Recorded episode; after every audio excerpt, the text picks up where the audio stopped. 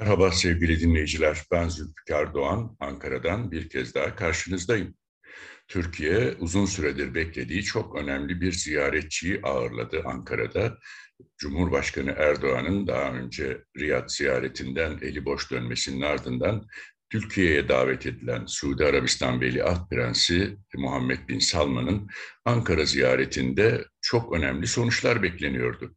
Hatta iktidar medyasında yer alan bazı haber ve yorumlara bakıldığında en az 30-40 milyar dolarlık e, Suudi fonlarından bir e, finansman desteğinin yanı sıra merkez bankaları arasında da 10 milyar dolarlık e, 10 milyar dolar karşılığı Türk lirası ya da Suudi riyalı tutarında bir swap anlaşmasının yapılacağı yönünde beklentiler oldukça yüksekti.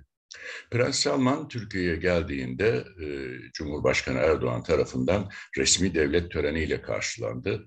Atlı muhafız alayının yanı sıra 21 pare top atışı gerçekleştirildi. Bütün bunlar daha e, 7-8 ay öncesine kadar hatta bir yıl öncesine kadar Cemal Kaşıkçı cinayetinden ötürü cinayetin faili ve katili e, emredicisi olarak nitelendirilen Prens Selman'ın özellikle Cumhurbaşkanı Erdoğan'ın bu işin peşini bırakmayacağız ifadelerinden sonra sergilediği tavır değişikliği ve Suudi Arabistan'la normalleşme girişimlerinin iktidarın içinde bulunduğu darboğazı aşmak için mecbur kaldığı geri adımlar olarak nitelenmesine yol açmıştı. Şimdi ise dediğim gibi e, olağanüstü bir devlet töreni ve devlet karşılaması yapıldı. Arkasından Erdoğan ile Prens Salman iki saati aşkın baş başa görüştüler. Sonrasında Erdoğan uçağının merdivenlerine kadar Suudi Prensi uğurladı. Bunlarla ilgili kareler de medyaya yansıdı. Ancak yansıyan karelerdeki görüntülerin özellikle Erdoğan'ın bu işlerde çok da mutlu olmadığını, e, biraz da e, canının sıkıldığını gösteren ifadeler e, ön plana çıktı. Yapılan yorumlarda, fotoğraf kareleriyle ilgili yapılan yorumlarda e, bu değerlendirmeler ağırlıktaydı. Özellikle Suudi devlet medyasında kullanılan fotoğraflar Türkiye'de de tepkilere neden oldu. Suudi prensi daha böyle mutlu, üstün gösteren karelerde Cumhurbaşkanı Erdoğan'ın yüz ifadesinin biraz daha asık olmasına ilişkin yorumlarda muhalefet partileri ve e, gazetecilerin yorumları e, bu yönde oldu. Tabii bir de e, gelişmelerin diğer boyutuna bakmak lazım. Çünkü Suudi Prens Türkiye'ye gelmeden önce Mısır ve Ürdün'e uğramıştı.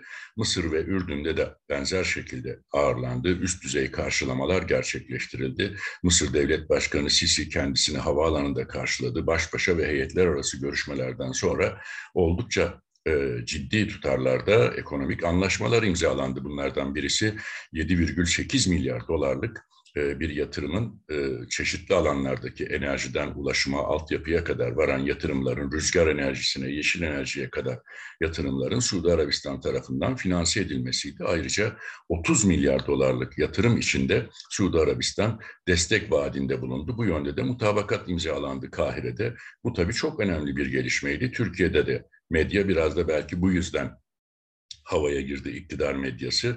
Ee, Mısır'a karşılık Türkiye'nin çok daha ön planda olacağı görüşüyle bu yorumlar yapıldı. Arkasından Ürdün'e e, gitti. Amman'da da aynı şekilde Kral II. Abdullah tarafından karşılandı Prens Selman ve orada da e, verimli görüşmeler gerçekleştirildi. Suudi Arabistan Ürdün Ortak Yatırım Fonu'ndan e, çok sayıda yatırımın finanse edileceği yönünde ifadeler ortak açıklamada yer aldı. Fakat Türkiye'de ise iki ülkenin Dışişleri Bakanları ortak açıklamayı yaptılar. Burada da e, Türk Standartları Enstitüsü'nden meteoroloji alanına kadar, TÜBİTAK'tan yapay zekaya kadar, turizme varana kadar pek çok alanda işbirliği ve yeni bir e, dönemin açıldığı ifadeleri yer almasına karşılık e, akçalı konularda yani parasal konularda hiçbir vaat ve taahhüt yoktu. Diğer taraftan Mısır ve Ürdün'deki açıklamalar, ortak açıklamalar Sisi'nin Cumhurbaşkanlığı ofisinden ve Kral Abdullah'ın e, Kraliyet Divanı'ndan yapılmasına karşılık Türkiye'deki resmi açıklama dediğim gibi Suudi Arabistan ve Türkiye Dışişleri Bakanları tarafından yapıldı. Yani Cumhurbaşkanı Sözcüsü ya da İletişim Başkanı tarafından değil. Bu da üç ülkeye yapılan aynı dönemdeki ziyarette e, bir diplomasi mesajı olarak yorumlanabilir. E, Mısır ve Ürdün'e nazaran e, Prens'in Türkiye'ye hala mesafeli olduğu şeklinde bunu yorumlamak olanaklı. E, şimdi iktidar medyasında şöyle yorumlar yapılıyor. İşte çok başarılı bir ziyaret gerçekleşti. Çok başarılı görüşmeler yapıldı. E, işte Suudi Arabistan e, Türkiye'ye uyguladığı ihracat ambargosunu kaldırmayı e, vaat etti. Bunun yanı sıra merkez bankaları arasında da 10 milyar dolarlık bir swap anlaşması imzalanacak e, gibi bir takım ifadeler, iddialar yer alıyor. Ancak bütün bunlar bu ziyaretin e, iktidarın umduğu, özellikle Erdoğan'ın umduğu beklentileri karşılamadığını, bir nevi hüsranla sonuçlandığını gösteriyor. Çünkü Nisan ayında Riyad'a gittiğinde de Erdoğan eli boş dönmüştü. Orada neredeyse kabinenin tamamına yakınını, bakanların hepsini Riyad'a götürmesine rağmen ne bir anlaşma, ne bir ortak mutabakat metni hiçbir şey olmamıştı. Hatta ziyaretten sonra e, sonuçları ne oldu diye soran uluslararası ajanslara Suudi yetkililer Erdoğan'ı biz davet etmedik, kendisi gelmek istedi demişlerdi. Erdoğan'la aynı dönemde Riyad'da bulunan e, Pakistan Başbakanı Şahbaz Şerif ise 8 milyar dolarlık bir mali destek anlaşmasıyla Riyad'dan dönmüştü.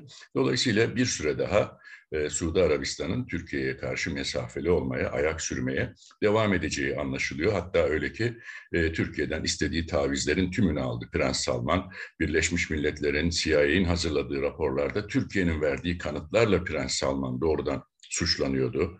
Etrafındaki ekibi suçlanıyordu. Şimdi Türkiye e, kanıt sağladığı bu soruşturmalara rağmen kendisi davayı kapattı. Dosyayı Suudi Arabistan'a verdi ve bunun da arkasındaki nedenin e, tamamıyla ekonomik e, sıkıntılardan, sıkışmışlıktan kaynaklandığı, Suudi Arabistan'dan gelecek yardıma, desteğe, finansal e, katkılara ihtiyaç olduğu gibi değerlendirmeler hem gerçekti hem de ağırlıktaydı.